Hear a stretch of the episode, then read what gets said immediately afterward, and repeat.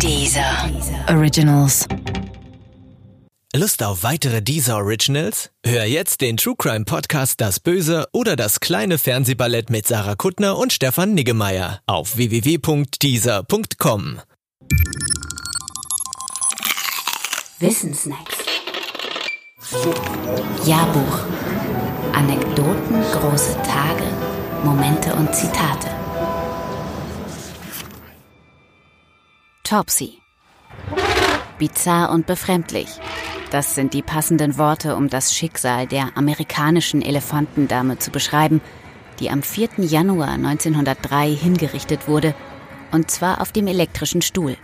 Natürlich war dieser Stuhl gar kein Stuhl, denn erstens sitzen Elefanten nicht wie Menschen auf Stühlen und zweitens gibt es auch nicht viele Stühle, die ein Gewicht von sechs Tonnen aushalten. Topsy stand vielmehr mit ihrem rechten Vorderfuß und ihrem linken Hinterfuß auf einer Elektrode und wurde dann mit 6600 Volt niedergestreckt. Im Archiv der New York Times gibt es einen ausführlichen Artikel zu den Geschehnissen. Im Netz sogar Filmaufnahmen der Tötung. Was war geschehen? Topsy hatte in den drei Jahren vorher drei Menschen getötet. Einen übrigens in Paris, Texas. Zwei dieser waren Tierpfleger, der dritte hatte versucht, sie während einer Showvorstellung mit einer brennenden Zigarette zu füttern. Seitdem war Topsy auf Coney Island, einem Vergnügungsvorort von New York. Ihr langjähriger Wärter, ein gewisser Whitey Auld, konnte zwar gut mit ihr umgehen, er galt aber als Alkoholiker und als unzuverlässig. Doch damit nicht genug. Auld war nämlich wohl im betrunkenen Kopf auf die glorreiche Idee gekommen, mit Topsy einen Spaziergang durch Coney Island zu unternehmen. Dabei kam es zu einer Auseinandersetzung mit der Polizei, in deren Verlauf Topsy vor einer Polizeistation randaliert haben soll. Und genau diese Aktion brachte das Fass zum Überlaufen. Man beschloss, den Elefanten ob seiner großen Gefährlichkeit zu töten.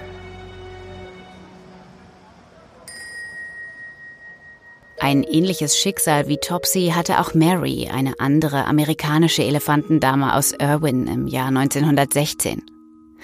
Auch sie hatte einen Menschen getötet und auch bei ihr entschloss man sich, sie zu töten. Allerdings nicht mit Strom, sondern durch Erhängen an einem Kran. Topsy und Mary führen ein reges postmortales Dasein im Internet. Warum eigentlich?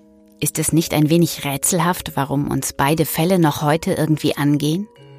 Schließlich ist die Tötung von Tieren in unserer Gesellschaft gang und gäbe, auch wenn diese Tiere gefährlich sind.